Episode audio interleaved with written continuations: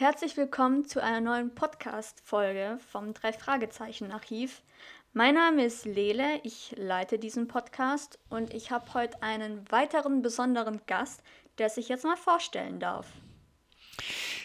Mein Name ist Markus Sonnleitner. Ich bin einer der Autoren der drei Fragezeichen. Ich bin seit dem Jahr 2003 dabei, also schon eine ganze Zeit und habe jetzt so an die 40 Bände in etwa für die drei Fragezeichen geschrieben.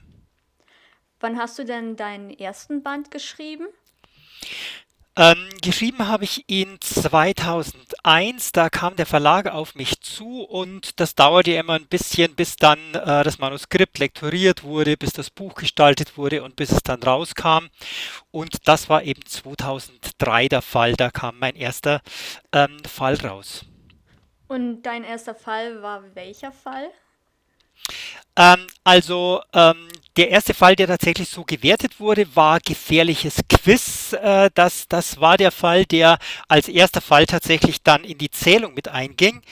Aber äh, mein erster Fall, den ich geschrieben habe, das war dann der zweite. Äh, da muss ich mal kurz gucken, wie der hieß, denn ich habe mit 40 schon einiges geschrieben. Moment mal. Ja.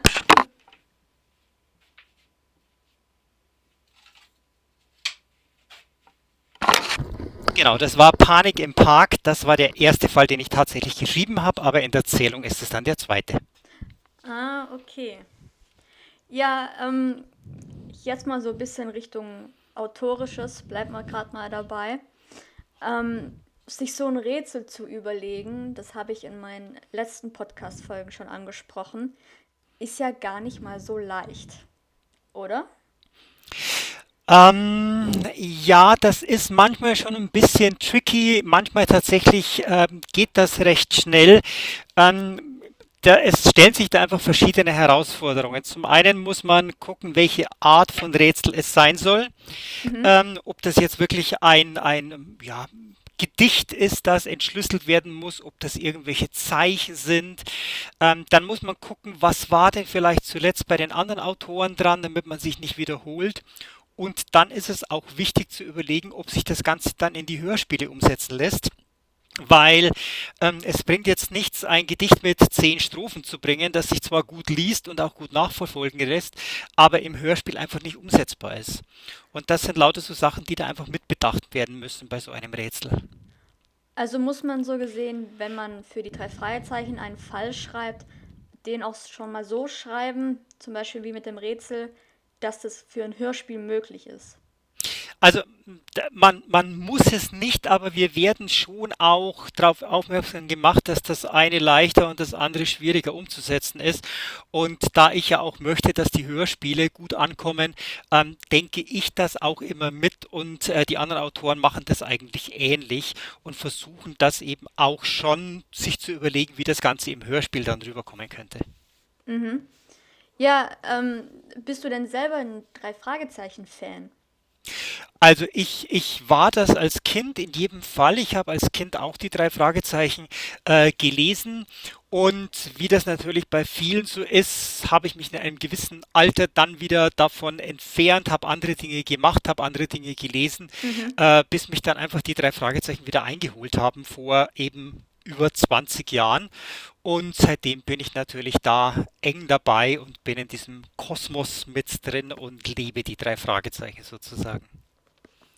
Ja, das ist immer was Schönes, wenn man dann nach vielen Jahren wieder da zurückkommt zu so Sachen aus der Kindheit. Ich, ich Unbedingt, das, das ist einfach. Ja, ich kenne ja. das selber von mir so. Also.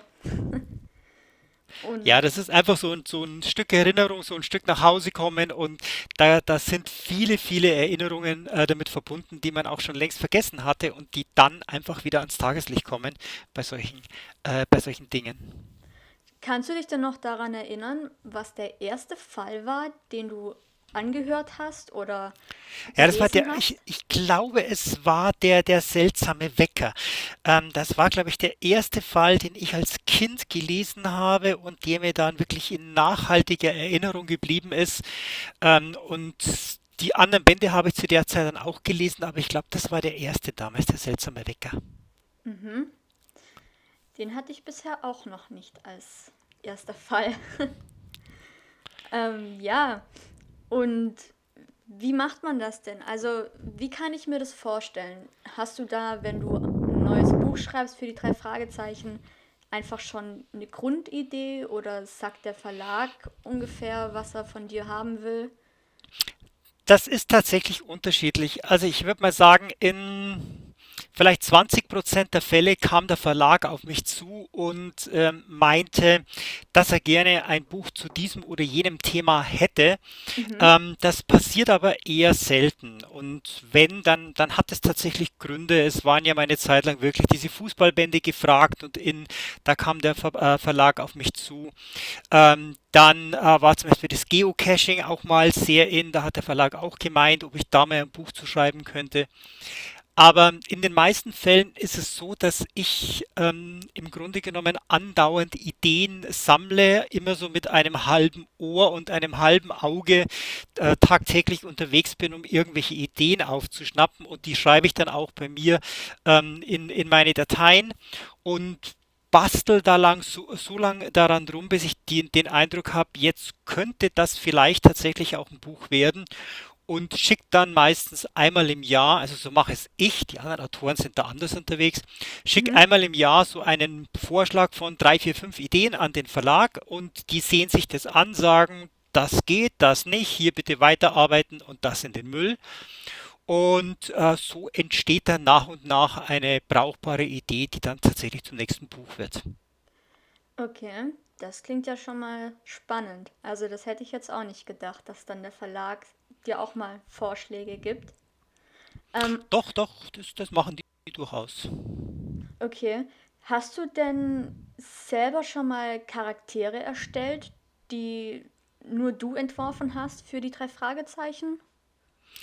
Ähm, ja, ja, das, das kommt im Grunde genommen immer wieder vor. Das sind dann vielleicht zwar keine bleibenden Charaktere, aber man braucht ja für jedes Buch ähm, auch immer irgendwelche äh, Handlungsträger, die, die dann für diese Geschichte einfach wichtig sind. Und dazu muss man sich natürlich immer überlegen, wie dieser Charakter funktioniert und, und wie dieser Charakter aussieht. Ähm, das passiert bei jedem Buch. Und der ein oder andere Charakter überlebt dann auch und kommt dann nochmal in einem neuen Buch vor.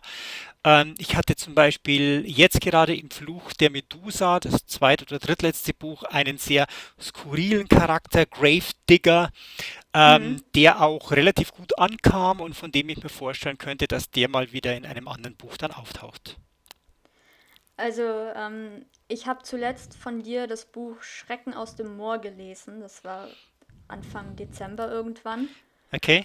Und ähm, ich bin jetzt offen und ehrlich, ich habe mir mit dem Rätsel ein bisschen schwer getan am Anfang, weil ich kannte halt das Hörspiel dazu. Und Ja, das Hörspiel war irgendwie komplett anders aufgebaut wie das Buch. ja. Ähm, Schrecken aus dem Moor ist auch schon wirklich einer meiner, meiner älteren Bände. Das war, wenn ich mich richtig erinnere, mein, mein fünfter oder sechster Band. Äh, Ah, oder, okay. oder vielleicht war es der siebte. Ähm, also der, das ist schon wirklich äh, sehr lange her. Das Buch kam so etwa pff, 2006 oder 2007 kam das raus. Und ähm, also damals war ich auch noch ein bisschen unerfahrener, genau was diese Geschichte mit den Rätseln betrifft. Und das Rätsel in Schrecken aus dem Moor, das ist auch wirklich tricky. Also Mhm. da, da muss man auch ähm, schon dran rumbasteln und überlegen. Und damals war mir das zum Beispiel noch nicht so bewusst, dass das im Hörspiel sehr, sehr schwierig werden könnte, das umzusetzen. Ähm, es kommt zwar dann im Hörspiel vor, aber ähm, im Hörspiel hat man äh, gar nicht die Möglichkeit, das Rätsel so unter die Lupe zu nehmen, dass man ähm, da wirklich auf die, auf die ganzen Einzelheiten kommt. Ja, das habe ich mir fast schon gedacht, weil, also bevor ich das Buch gelesen habe, kannte ich eben schon das Hörspiel und wenn man das als Kind anhört, dann war das so das eines der gruseligsten Hörspiele, Ja, eben mit der Moorleiche, die da in einem Museum rumgeistert. Aber bei dem Buch habe ich mir ein bisschen schwer getan, allein halt das Rätsel zu verstehen und ja, dann. Aber ich kenne das selber, ich habe auch schon für die drei Fragezeichen Sachen geschrieben, die man halt online momentan lesen kann. Und ähm, da sind auch so Rätsel dabei, wo man halt echt dranbleiben muss. Das ist richtig. Ich meine, das ist ja auch der Reiz der drei Fragezeichen oder immer wieder der Reiz, dass es dann äh, auch Rätsel zu lösen gilt und ähm, die die letztendlich auch auf, äh, auf, auf die Leser anzupassen, die ja zum Teil 10 Jahre alt sind. Es gibt aber auch 50 Jahre alte äh, Leser oder noch ältere. Und das ist natürlich nicht reich, leicht, ein Rätsel zu finden, das ein Zehnjähriger lösen kann und bei dem sich ein 50-Jähriger nicht langweilt. Ja, Insofern muss man da wirklich gucken, wie man, wie man das trifft und wie das am besten funktioniert.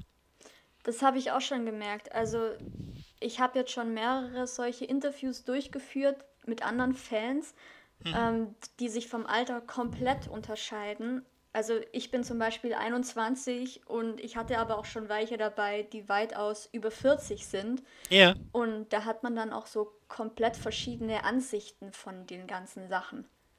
Natürlich, ich meine, ein 40- oder 50-Jähriger, der, der lebt seit 20 oder 30 Jahren mit den drei Fragezeichen und der, der hat auch eine ganz andere Erinnerung, der hat eine ganz andere Erwartungshaltung, was so die Atmosphäre betrifft, die Rätsel, die Hintergründe. Und ähm, ich, ich bin ja auch äh, noch Lehrer im Gymnasium und ich weiß einfach, was, was Kinder heutzutage, die 10 oder 11 Jahre alt sind, äh, lesen können, verstehen können, welche Art von Sprache ankommt. Und das ist ein riesengroßer Unterschied. Und deswegen ist es ja auch nicht so ganz leicht für die drei Fragezeichen, diesen Spagat zu schaffen zwischen den zehnjährigen und den 50-jährigen Fans. Mhm. Ja, das denke ich mir auch, dass das nicht leicht ist. Aber ich meine, generell so einen Fall zu schreiben, äh, ist ja auch schon eine Herausforderung. Also das muss ja auch immer von Anfang bis zum Ende irgendwie zusammenpassen. Das ist richtig. Es muss, es muss zusammenpassen. Dann haben wir natürlich auch eine klare Vorgabe, was, was die Länge betrifft, äh, eines Buches. Das ist bis, bis auf das, das einzelne Zeichen sozusagen vorgegeben, wo man zwar ein bisschen abweichen kann, aber nicht viel. Aber ich kann jetzt nicht sagen, mein nächstes Buch hat 200 Seiten. Das funktioniert nicht. Die Bücher haben alle die gleiche Seitenanzahl und in diese Seitenanzahl muss der Fall passen, der natürlich dann in sich auch rund und geschlossen sein muss, klar. Also ich habe das mal, weil ich das eben auch schon selber mal gemacht habe, ein bisschen studiert, kann man es nennen. Ja. Ähm, ich würde jetzt mal sagen, so ein Drei-Fragezeichen-Buch hat so ungefähr zwischen, sagen wir mal, 29.000 und 33.000 Wörter. Kommt das ungefähr hin? Also wir, wir zählen nicht die Wörter, sondern wir zählen die Zeichen. Mhm. Ähm, denn das ist letztendlich viel ausschlaggebender für den Druck auch und es sind ungefähr 200.000 Zeichen, die ein Drei-Fragezeichen-Buch hat. Okay. Mit, mit Ja. allem drum und dran, also mit Leerzeichen und mit, mit Interpunktion und so weiter, ungefähr 200.000. Ah, okay, da werden die Leerzeichen auch mitgezählt. Klar, Okay. klar. Die werden ja auch gedruckt, die brauchen wir ja auch für, für den Platz in einer Zeile oder auf einer Seite. Ja, dann, dann dürfte das ungefähr hinkommen mit der Wortanzahl. Das dürfte dann hinkommen. Das könnte gut sein, ja, wenn man so für ein, für ein Wort etwa durchschnittlich 5 6 Zeichen berechnet, dann kommt das in etwa hin, ja. Ja. Hast du denn momentan schon einen, neuen Fall in Planung oder ist da jetzt vorerst Ich mal nichts? Nee, nee, ich bin jetzt gerade dran. Ich hatte vorher auch ein äh, E-Mail von meiner Lektorin bekommen, dass jetzt der nächste Fall, den ich ja schon geschrieben habe, der wird jetzt gerade lektoriert und überarbeitet, aber der ist jetzt dann kurz vor der Fertigstellung und sobald der jetzt dann bearbeitet ist, ähm, fange ich mit der nächsten Idee an, die auch schon Ah, so okay. weit steht und wir haben ja immer einen Vorlauf, der naja, je nach Autor so zwischen ein und zwei Jahren ist. Also das heißt, ich, mein nächster Fall, den ich jetzt schreibe, der ist dann für 2024 oder 2025. Ähm, und so weit muss man auch vorausdenken, sonst klappt das Ganze nicht. Ah, okay, dann muss man das schon so lange planen. Das ist Ja, auch ja, klar, interessant. Hätte ich jetzt klar. nicht gedacht. Ja, ähm, eine ganz normale Frage für so ein Interview. Hast du einen Lieblingscharakter aus den drei Fragezeichen Fällen? Äh, meinst du jetzt von den drei Jungs oder insgesamt? Insgesamt, also von allen Charakteren, die bisher schon mal erschienen sind. Also ich, ich merke immer, dass so mein Herz aufgeht, wenn Morten ins Spiel kommt. Der Mhm. ist, der ist einfach so ein, so ein lieber, netter, älterer äh, Herr, der schon von Anfang an dabei ist und immer höflich bleibt, immer die Form wahrt. Also Morten ist mir doch sehr ans, ans Herz gewachsen. Ja, leider kommt der Glauben nicht mehr vor, oder? Der kommt selten vor, aber es, es gibt also keinen Grund, den äh, nicht mal wieder auferstehen zu lassen. Also der ist nicht raus. gar nicht. Okay, weil ähm, ich erinnere mich bei die drei Fragezeichen und der Nebelberg war das, glaube ich. Ja, Ähm, da hatte Bob ja so ein Reisetagebuch geführt ja, und das kam bei vielen Fans richtig gut an. Und jetzt gibt es von demselben Autor Der Wald der Gefahren, heißt es, glaube ich. okay, Und da kommt das Reisetagebuch nach so vielen Jahren auch wieder endlich mal vor. okay. Das ist, glaube das zweite Mal. Ähm, aber ich habe das neue Buch leider noch nirgends gesehen, aber ich glaube, die kann man mittlerweile kaufen. Ich habe es heute erst bekommen, die bei mir heute mit der Post an. Ah, okay. Ja, Ja, da bin ich mal gespannt. Also, wie gesagt, bei uns gibt es die leider noch nicht, ja, aber ich bin noch gar nicht so weit weg. Also, Me- du kommst von Memmingen, ne? ja genau, ich komme aus Memmingen, ja. Das ist jetzt so von Ulm so nicht weit weg. Bist du, komm, kommst du aus Ulm? Ähm, also so ein, ich komme aus Munderking, das ist so circa 40 Minuten von Ulm weg. Okay, mhm, Aber ähm, ich weiß, wo Memmingen liegt und so, also gut. ganz in der Nähe. Ja, okay, okay. Ja, hast du denn noch irgendwie was, was du anderen Hörern mitteilen möchtest? Irgendwie. Du, also ähm, jetzt so irgendeine eine, eine Botschaft, eine Message für andere Hörer, äh, das, das fällt auch schwer, weil wie gesagt, es sind so viele unterschiedliche Menschen und Leute da draußen, die ähm, ja irgendwie mit den drei Fragezeichen leben und die äh, die Bücher lesen, die Geschichten toll finden. Und ich, ich finde es einfach wirklich immer wieder faszinierend, ähm, was, was diese drei Jungs, ich sage das mal so, auf die Beine gestellt haben. Und Mhm. ich finde das wirklich immer wieder verblüffend.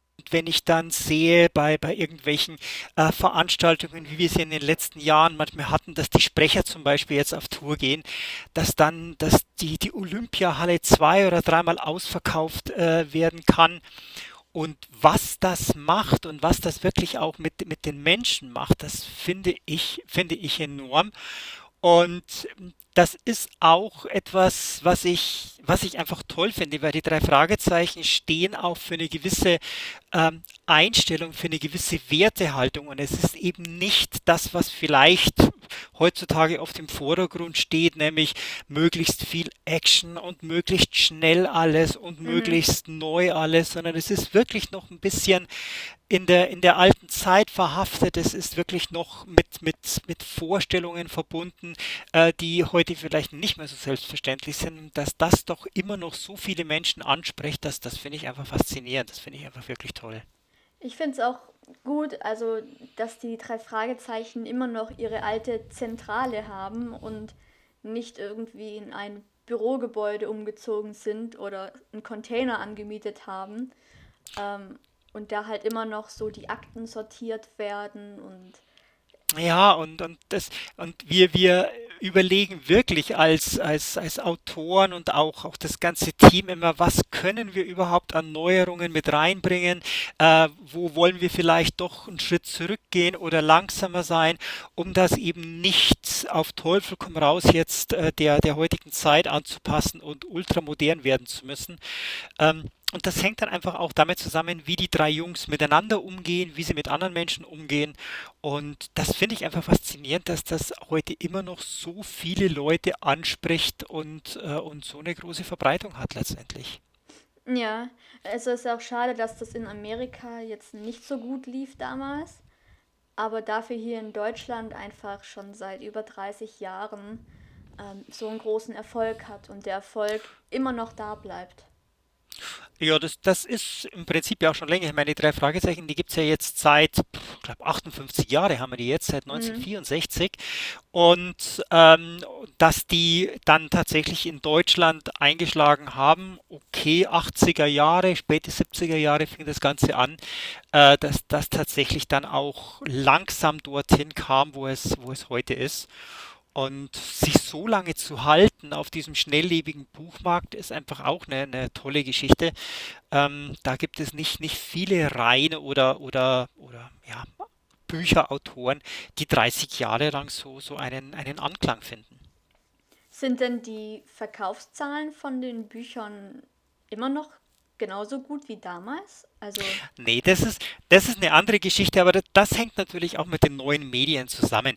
Äh, ich meine, wenn man sich mal ein ähm, Buch aus der Bibliothek ausleiht, das eines der ersten war und meinetwegen jetzt 1972, 73 erschienen ist und vorne mal reinguckt, was es damals für Auflagen gab, dann ist es eine ganz, ganz andere Hausnummer.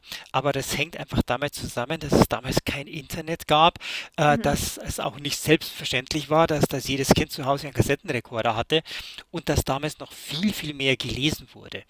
Ähm, aber das, das lässt sich nicht miteinander vergleichen und heute haben wir dafür irgendwelche Streaming-Geschichten ähm, und insofern ist das einfach ein, ein, eine Geschichte, die sich im Wandel der Zeit so ergibt. Ja, dann hoffen wir, dass das so noch bleibt. Ich meine, die Hörspielsprecher, die sind ja auch schon ein bisschen älter mittlerweile. Und So ist ähm, das. Weil also die Hörspiele, die kommen halt gefühlt noch besser an wie jetzt die Bücher, weil viele kennen nur die Hörspiele, habe ich das Gefühl. Und ähm, klar, manche Menschen mögen lesen, andere mögen es nicht. Ich persönlich sage immer, wenn man einen Film angesehen hat oder ein Hörspiel gehört hat, man sollte halt die Buchvorlage noch kennen, da sich das Buch meist noch ein bisschen unterscheidet, mal besser ist, mal schlechter ist. Man, man kennt es ja so generell. Das, das ist auch wirklich äh, jedem selber überlassen. Also die Hörspiele äh, haben tatsächlich oder finden eine weitere Verbreitung als die Bücher heutzutage. Das ist richtig. Auf der anderen Seite sind die Bücher immer die Vorlage für die Hörspiele. Und ähm, Lesen ist eine ganz andere Geschichte, als sich etwas anzuhören. Äh, da muss wirklich jeder selber wissen und finden und entscheiden, womit er sich am wohlsten fühlt.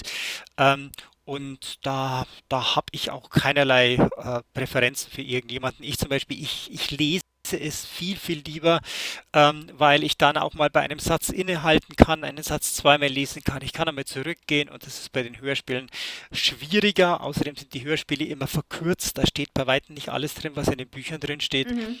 Aber, aber das ist jedem selber überlassen. Also da, da habe ich auch keinerlei Vorbehalte gegen Leute, die sagen, sie äh, haben nur mit den Hörspielen zu tun. Gar nicht. Das muss jeder selber entscheiden. Ja, ich meine, das war ja früher mit den Kassettenkindern genau das Gleiche. So ist das, so Also, ist das. ich habe schon auf Facebook Bilder gesehen mit ganzen drei Fragezeichen Sammlungen von Kassette, CD, Buch, äh, E-Book und was weiß ich. Ja, ich habe da Also, auch schon ganze, ganze Räume gesehen, die nur für die drei Fragezeichen eingerichtet waren. Also da geht es dann gar nicht um irgendwelche Regale, sondern es gibt dann auch wirklich Menschen, die haben, die haben ganze Räume in ihrer Wohnung oder in ihrem Haus äh, nur für die drei Fragezeichen. Und da ist alles drin, was es gibt. Mittlerweile gibt es ja auch, habe ich zugeschickt bekommen, Socken von den drei Fragezeichen und Frühstücksbretter und so weiter. Und die haben alles. Ähm, und klar, das ist, ist auch einfach ein Hobby, das man haben kann. Ja, vor allem wenn man das halt von Kind an so schon Ja, kennt, so dann ist das. geht das ins Sammlerleben über. So ist das, so ist das. Hast du denn schon mal so ein Escape Room gesehen? Also, Nee, das hatte ich tatsächlich nicht, weil ähm, der nächste Escape Room ist ähm, von mir relativ weit weg und jetzt auch gerade in Corona-Zeiten war das nie so ganz einfach. Dann habe ich auch noch einen anderen Job. Also das hat sich bis jetzt tatsächlich noch nicht ergeben. Ich habe das zwar auf meinem Zettel, auf meinem To-Do-Zettel, aber ich, ich hatte bis jetzt noch nicht die Muße und nicht die Gelegenheit, das äh, wahrzunehmen. und so eine Live-Tour von den Sprechern? Die habe ich gesehen. Da war ich zweimal. Da war ich zweimal in, in der Olympiahalle einmal und das andere Mal in Stuttgart. Also das ist schon eine ganz beeindruckende Geschichte. Ja, das, das will ich unbedingt auch mal noch machen. Ja. So, sofern man dazu kommt. Vielleicht ist es ja bald wieder möglich. Die Zeichen äh, sehen ja im Moment ganz gut aus. Ja, ich, ich hoffe auch, dass generell so das Ganze wieder möglich sein wird und das normale Leben ein bisschen so zurückkommt. Das hoffen viele ja, das auch. Wie ist es denn in der Schule da, wo du Lehrer bist? Meinst du jetzt mit der gegenwärtigen Situation oder mit den drei Fragezeichen? Wir können beides nehmen.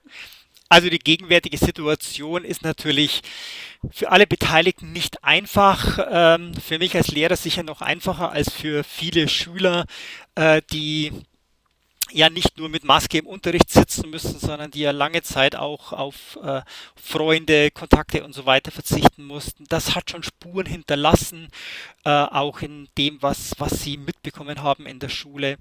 Äh, also da haben es die Schüler sicher noch um, um einiges schwerer als jetzt wir Lehrer.